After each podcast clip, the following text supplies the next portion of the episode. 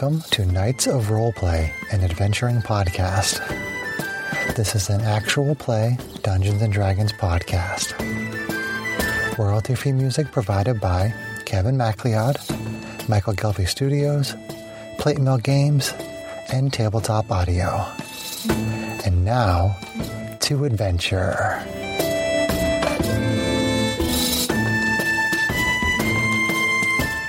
Hello, listeners. Thank you for joining me for this episode of Knights of Roleplay.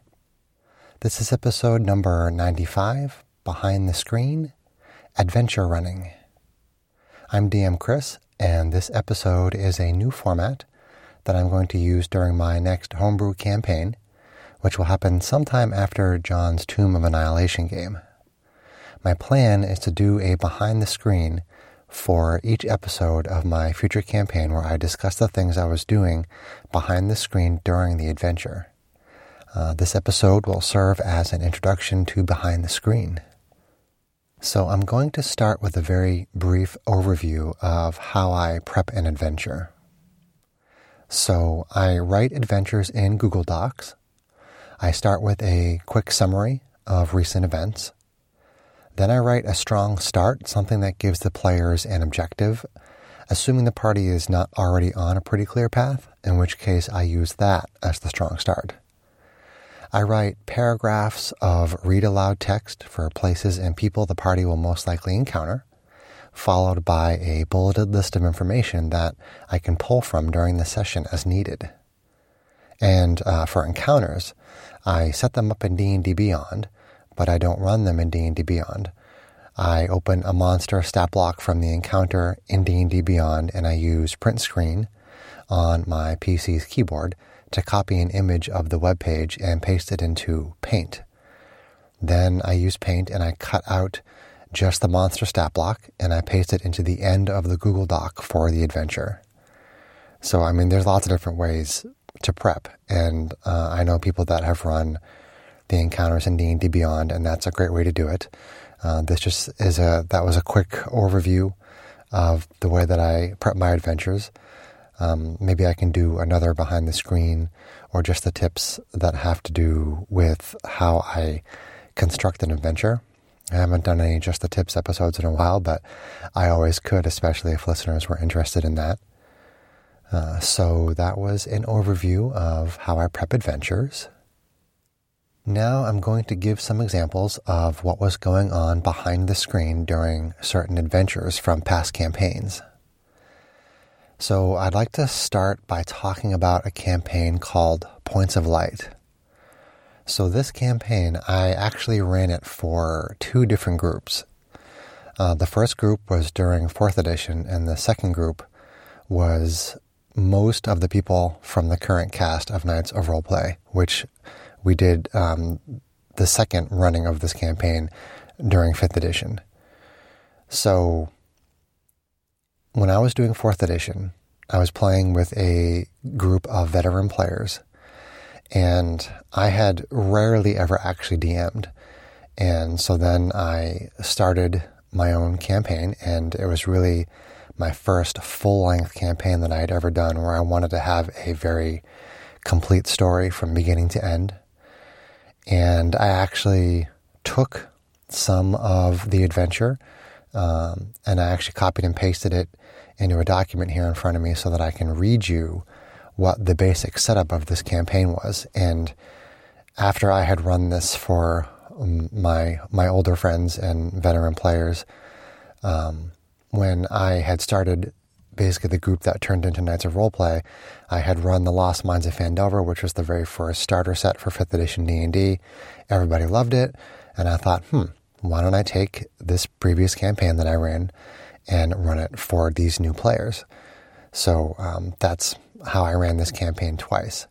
And I'm going to read to you some of the actual text from um, both both uh, adventure series, I guess you could say. So here is the very first part that I basically gave to the players, and this is called The Great War. A millennia ago, there was a great war between the gods. Vecna, god of undead, led the evil gods against the good and unaligned gods. Vecna's army was led by Orcus, demon prince of the undead. Ioun, god of knowledge, skill, and prophecy, foretold the coming war. Ioun marshaled the other gods and appointed Kord, the lord of battle, leader of their armies. The battle raged for two centuries until Ioun's army was defeated. It is thought that the gods cannot be truly destroyed, and those who were defeated lay in slumber, slowly recovering and regaining their strength the evil gods lost almost their entire army. Only two gods remained in the world Vecna, still with Orcus at his side, and the Raven Queen, god of death. Orcus, who seeks to claim her throne, is the Raven Queen's immortal enemy. It is not known what has become of her as Orcus rampages across the world with seemingly no opposition. He despises the living and seeks to populate the world with undead. So that was the first thing that I gave to the players. This part is called The World. After the Great War, the undead legions of Orcus spread throughout the world. His minions are almost everywhere. However, there are a handful of places, points of light, where Vecna and Orcus and their minions have not penetrated for centuries. It is believed that they cannot enter these places some feel the gods somehow warded them before the end of the Great War when they feared that defeat was inevitable. At the edge of these points of light exists a very distinct separation, often referred to as the curtain. On one side, the sun shines during the day, and bright moonlight blankets the land at night. On the other side is a dark and twisted world, infested with undead, where the skies are always overcast, and the light of day is a dull reflection of its former self. This area is called the black. There is a constant mist on the ground at all times, thin and wispy during the day, and thick and rolling at night. Undead inhabit points of light, but in numbers far less than in the black. The people of the world can pass through the curtain in both directions and suffer no ill effect. Undead can pass through the curtain into the black, but not the reverse. Most people stay in their point of light. Only the greatest of heroes dare travel through the black. The natural world has been thrown out of balance. In addition to the emergence of the black, the barrier between the planes of existence is said to have weakened. It is believed that there are places where people can travel more easily from one plane to another, and that sometimes portals open randomly and unexpectedly. Some also believe that alternative realities have begun to intersect with our world. Strange aberrations have been seen, and the laws of the natural world seem to occasionally change for no reason. It is said that rituals and divine magics seem to no longer function properly, or at all, in the black. So, again, those two sections, the Great War and the world, I read those sections for both groups, the fourth edition group and the fifth and the and the fifth edition group, and that was sort of like you know part of the primer for the campaign. So I had basically planned out that there was going to come a point when the party was going to be fighting against Orcus and his army of undead. So this was a huge battle. In both groups, in both campaigns, it went for three sessions. I was using uh, maps and uh, miniatures rather than theater of the mind. So we had, you know, I had this really awesome Orcus uh, miniature, if you can call it that, because it's pretty big. Uh, and I had, you know, just tons and tons of zombies and skeletons and lots of different um, sort of shambling undead. And essentially, while this fight was going on, I kept filling in the ranks of the undead as they were being destroyed. And so, like, as they would destroy, as the party would destroy a bunch of the undead, I would move them off to the side. And then I think at the beginning of like the turn for the undead, I would basically grab a bunch of those minis and just put them at the back of the line. And, and I, and I just kept filling them in because my plan behind the screen was to have John's character, who was a gnome cleric named Ratchet, uh, I knew that he had divine intervention. And while divine intervention, the exact definition of it had to do with, um, you know, calling the, the, the, the character calling to the God and asking for something. And it gave some examples of like, you know, getting the benefits of a certain level spell. And I thought, yeah, that that's okay, but you know, divine intervention in my mind should be something really, really significant.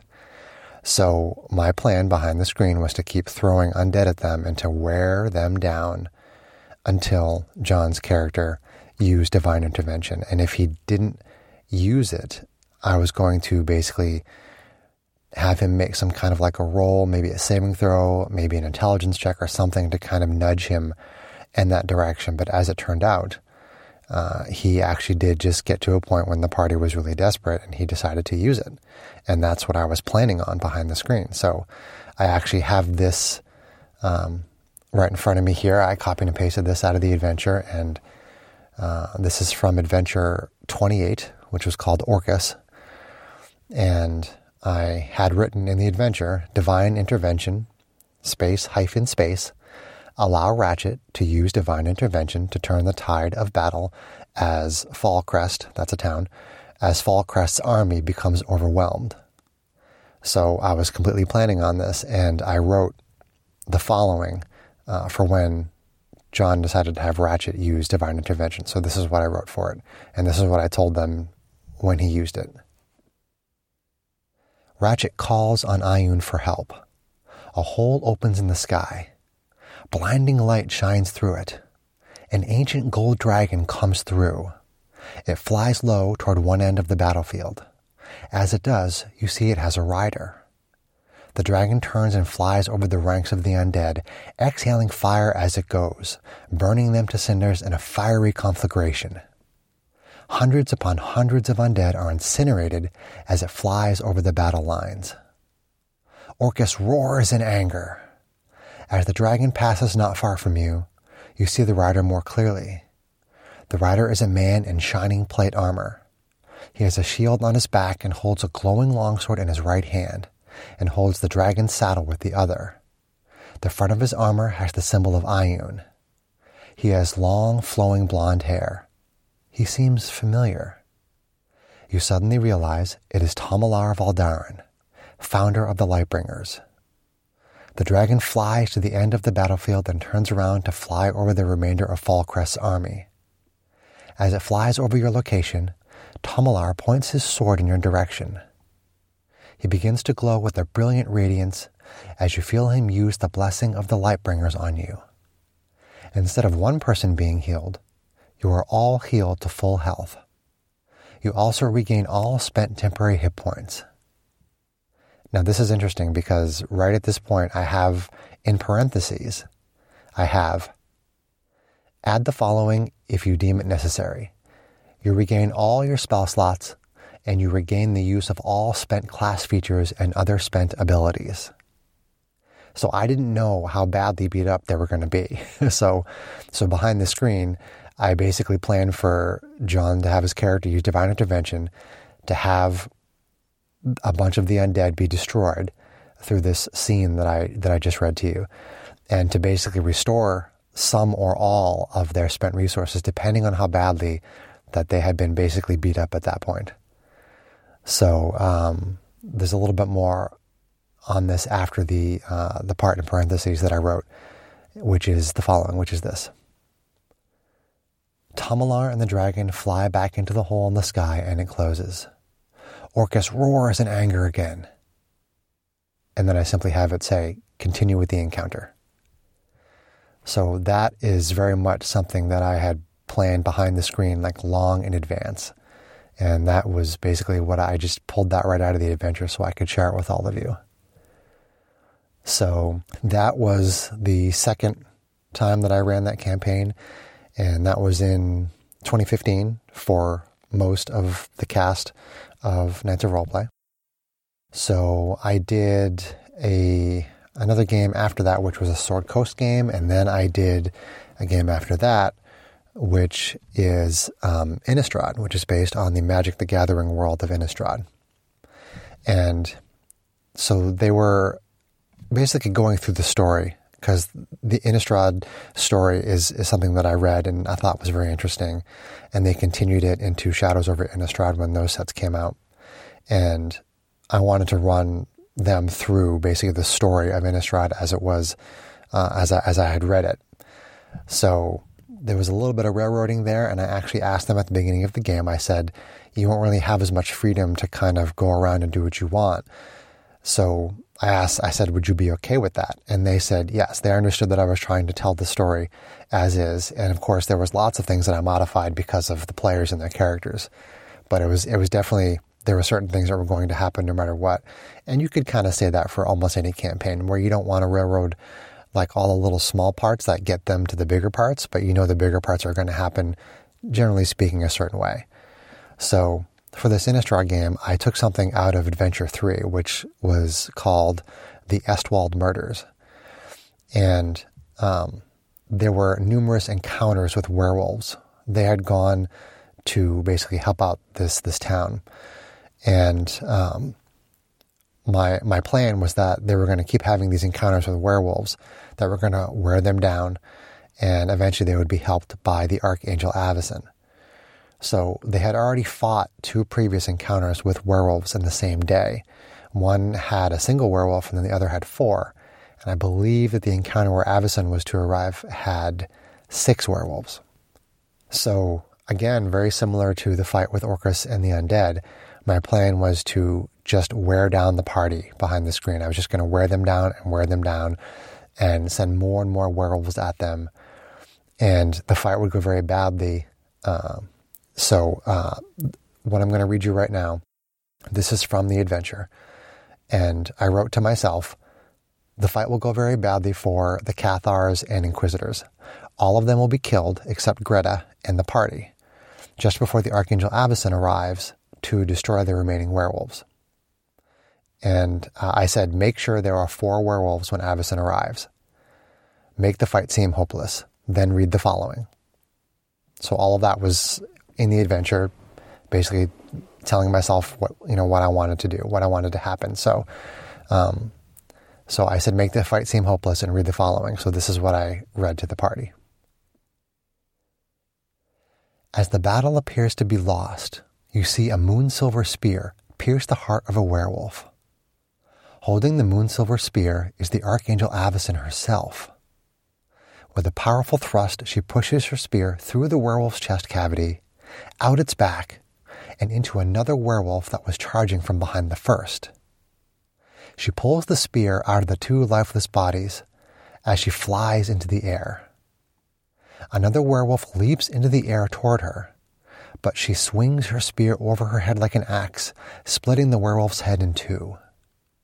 The last werewolf charges in her direction as dawn begins to break over the horizon. The archangel goes into a dive, heading straight toward the werewolf. She uses her moonsilver spear to reflect the dawn's rays into the eyes of the charging werewolf, blinding it for a moment. Before the creature can regain its senses, Avacyn swings her spear in a wide arc, severing the werewolf's head from its body. There is a moment of silence. Avacyn hovers gently in the air, silhouetted by the rays from the sunrise. Her great white wings gently sway up and down, holding her aloft. Her long white hair flows gently in the breeze. Her eyes, from corner to corner, are fields of white with no iris or pupil. She flies over to your group and lands. Being in such close proximity to her, you are suddenly overwhelmed by a feeling of awe. It is a feeling of reverential respect mixed with fear and wonder. The feeling is almost overwhelming, as if you could burst into tears at any moment. The protector of your world stands before you. She is a weapon against undying darkness, believed to be the source of, all protective magic, an archangel so true and so mighty that she can hold back the darkness of Innistrad. She opens her mouth to speak, and as the words leave her lips, her tone is soft, but the sound of her voice resonates with divine power that you can feel throughout your entire body, so much so that it startles you. She says, Are you all right? So that's that was what I had planned behind the screen after I basically beat down the party with werewolves. Um, so moving forward to the um, after the Innistrad game, John was nice enough to run Curse of Strahd for me because I had never really actually played uh, Ravenloft before. Uh, a friend of mine had run a couple of adventures in it, um, but we didn't get very far. So I had never really got a chance to really be uh, a player and really enjoy uh, the Ravenloft setting. So uh, John had run Curse of Strahd for me, and then after that we went into uh, Spacefarers. And so I'm going to give you a couple more examples of things that I did behind the screen, uh, this time for the Spacefarers campaign. So in Spacefarers uh, number 38, Mad Strax Beyond Jungle Dome, which was a play, if you don't know, on Mad Max Beyond Thunderdome, uh, which is a movie. Uh, so there was a point when they were trying to get uh, into this magical dome. There was a city inside this magical dome that was populated by Yuan Ti. And they saw parties of Yuan Ti coming and going, and an opening would appear in this magical dome and allow them through. So they so they basically timed it so they could try to rush through. Um, they were hiding and they tried to rush through when one of these doors opened, and they managed to get through it. And as they got through it, the the Yuan Ti were trying to figure out what was happening, and they knew that somebody was invading their city. So I improvised a skill challenge, which, if you don't know, that's something from fourth edition where you have to get a certain number of successes before a certain number of failures, and the successes and failures are based on making certain um, skill checks. And you can use different ones, and usually there are some that you can designate for the skill challenge itself. And behind the screen, you know what the DCs are when using certain skills. And if somebody wants to use a skill that wasn't specifically listed for the skill challenge, if they can kind of justify it, then you know I encourage players to do that. And then you can again behind the screen set a DC uh, depending on how sort of creative um, that they are and how resourceful they are with how they want to use other skill checks. So the thought just occurred to me that you know the Yuan Ti were going to be going after them and they're going to be chasing them, and I didn't want to have to have you know like a like a battle map and a grid and have them moving on their turns. And so I said, why don't we just do a skill challenge? And I was really happy about the way that turned out because I totally improvised that in the moment. That was something I did behind the screen, but it was I guess I was kind of in front of the screen too. And um, that was I thought that was an interesting example to bring up for for you, the listener, to hear. And um, there's another adventure from Spacefarers that I'm, I'm going to give you an example of. Uh, it was episode number 58 um, called Coven.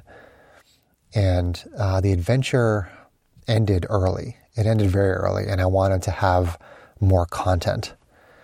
So I essentially asked the group what they wanted to do. And I thought to myself, well, I'm just going to try to improvise more of the adventure based on what they say. And I believe that they kind of gave me some idea, and then I think they went to bed, and I improvised a dream sequence for Sarah's character Janie, where Janie um, she saw herself in the dream. Uh, she killed the crew of their ship, the Star Runner, um, with a wild magic surge because that was part of what she, her character, uh, Sarah's character Janie was a wild mage, and in her backstory, she had actually um, killed a bunch of of people from a wild surge. So she had this dream where something similar happened on the party ship, the Star Runner. And there was an image in the stars of this witch character, Morgantha, who threatened Janie and then reached down and grabbed her and began to crush her, uh, which caused Janie to wake up screaming. So that, that whole thing was something that I had improvised. And I don't remember the exact details, but there was this ongoing plot with Morgantha. And uh, I think that Janie had taken one of the pies uh, because Morgantha was from was from uh, Ravenloft, and she had these pies. And uh, I hope I'm I hope I'm remembering that correctly. Um, I apologize if I'm not, but I'm pretty sure that's what it was.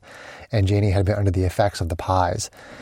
Um, but re- regardless, I wanted to let you know that behind the screen, that adventure ended very early, and I improvised the dream sequence, and then uh, the party, being concerned for Janie, um, they went to the Elven Forest, and um, I improvised uh, the the creation of an Elven alchemist named Elon. I hadn't written her out. I, I mean, I didn't have any plans on having an Elven alchemist in the Elven Forest, uh, but there, but there's an area on the Rock of Bral in the the Spelljammer setting, which is what Spacefarers was. I was basically using um, the second edition Spelljammer campaign setting, and I converted it to fifth edition because fifth edition Spelljammer hadn't come out yet, and it was actually released four days after we recorded the final episode of Spacefarers. And there is a sort of central location called the Rock of Bral, which is a city on an asteroid. And on that city, in that uh, on that asteroid, there is a section on the second edition map of the Rock of Bral that has um, the Elven Forest. So when they went there looking for help for Janie, I just improvised Elon. So that that's another example of something I was doing behind the screen. Uh, let's see other examples that I've done during sessions. Um, sort of more in like a general sense, not specific examples, but um, from adventures, I mean. But I have done things behind the screen, like I have increased or decreased monster hit points during encounters that the encounters either turned out to be too easy or too difficult. So, you know, there were times where they were, I wanted the encounter to have a certain kind of effectiveness to it, and they were just beating the crap out of my out of my monsters. So um, I was increasing hit points in order to make it a, a little more of, of a challenge. And there were times when I would increase or, or decrease monster attack bonuses or uh, damage for essentially the same reasons. For, you know, the, the party is doing really poorly, so I'm going to lower the monster attack bonuses and damage. Or the party's doing really well, and this encounter shouldn't be a chumpy encounter, so I'm going to increase the attack bonuses or the damage. And there are there are many many times when I have thrown encounters at the party where it wasn't supposed to be a tough encounter. It was supposed to be easy. I mean, it's my belief, and and I, I learned this from my friend who I'm very grateful he introduced me to D and D, and he's an amazing DM. And um, he one of the things that he taught me is that it is your job as the DM to make the players feel like they're heroes, to make to make their characters feel like they are heroes. And that is really it is probably the best advice that I have that I have ever ever got from anyone in, in 36 years now of me playing D&D. It's the DM's job to help to collaborate with the players to tell a story wherein the player characters should feel like heroes. That the players should feel like their characters are heroes. And I feel like that is a bit of advice that a lot of dungeon masters don't know about. They don't understand it. They don't write adventures based on that. I see a lot of dungeon masters who basically want to sort of get get something over on the players. They want to get something over on the characters, and there's this sort of adversarial relationship between the dungeon master and the players. And I even heard a player once say something like, uh, I'm sorry, there was a dungeon master who said something along the lines of, well, at some point you're just going to have to try to kill your players. And I was like, oh my God, that is not true. That is really not true. So um, please take this advice if you take nothing else from me ever. If you're a dungeon master, you want to try to make the players feel like their characters are heroes. And part of the way that I would do that is there are times when I will send encounters at the party that are supposed to be really easy. Because when their characters are beating the crap out of this encounter and they have like no problem, they barely get hit, they barely take any hit points, um, uh, you know, they, they barely take any damage at all, that makes them feel great. That makes them feel awesome, like their characters, you know, are, are kicking ass and taking names and, you know, being being heroes and being awesome and and I think that's really important. So yeah, there are times when I've wanted encounters to be very challenging. And if, and if I miscalculated in some way and they weren't, I was changing things behind the screen. And again, it goes both ways. They can be too easy, they can be too hard. And sometimes I would just throw encounters at the party that were just like, here's a, here's a really easy encounter. Just, you know, have fun, beat the crap out of these guys, feel like heroes. That's, that's part of what D&D is for me. So, um, there were other times, to give you a couple more examples, there were other times when behind the screen I was saying that monsters were dying when they actually had hit points remaining. And, and oftentimes it happened because I was trying to wrap up an encounter more quickly. But, you know, if a monster had a lot of hit points left or a few hit points left, somebody would hit it, they would do some damage, and I would just say, oh, you kill it. You know, or, or sometimes I would use a more interesting description of, of the death of, of the of the monster. But essentially there are times when I have sometimes done that. I'm just like, I need to get this over with right now. I don't want it to go into another session. So I'm just going to say that the next person that hits this monster, it just dies. Um, so something else that's kind of important is that when you're doing these things behind the screen, you want to try to maintain the suspension of disbelief because we all have to sus- uh, we all have to suspend our disbelief when we're watching movies and TV shows and reading books and playing D and D and other role playing games. And you don't want it to be obvious that you're doing these things. Some DMs don't even play with the screen. And I think that's very interesting. And I know there are certain benefits to that. You know, for me, part of my ability to be a storyteller and to be a DM and to help the players feel like heroes um, is to basically keep that screen there so that I can be doing things and they don't really know when I'm kind of fudging the numbers a little bit. And, you know, there are times when I have modified things in the moment behind the screen. And players were like super, super excited about it and they loved it. And I wouldn't be able to do that without the screen. And I'm not saying that being a DM who doesn't use the screen is bad. It's not. It really does have some, some benefits to it as well. That's just the way that I like to do it. And so I always try to maintain the suspension of disbelief so they don't really know what I'm doing. So I, I do think that that's, that's important. So um, that is all I have for this episode of Behind the Screen. And when I start doing my next homebrew campaign, which will be after Tomb of Annihilation, um, I'm going to try to basically do one of these behind the screens for for every single episode that I do, where I will, after I do the editing for that particular episode, I will try to sit there at my desk and record a quick behind the screen where I say, these are the things that I was doing during the adventure. So that is my plan. I really hope that you enjoyed this episode and stay tuned in a couple of weeks for John's session zero of Tomb of Annihilation. Take care, everyone.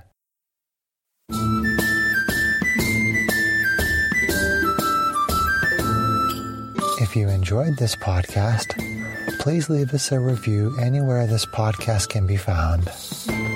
Our social media links, plus additional content, can be found on our website at knightsofroleplay.com.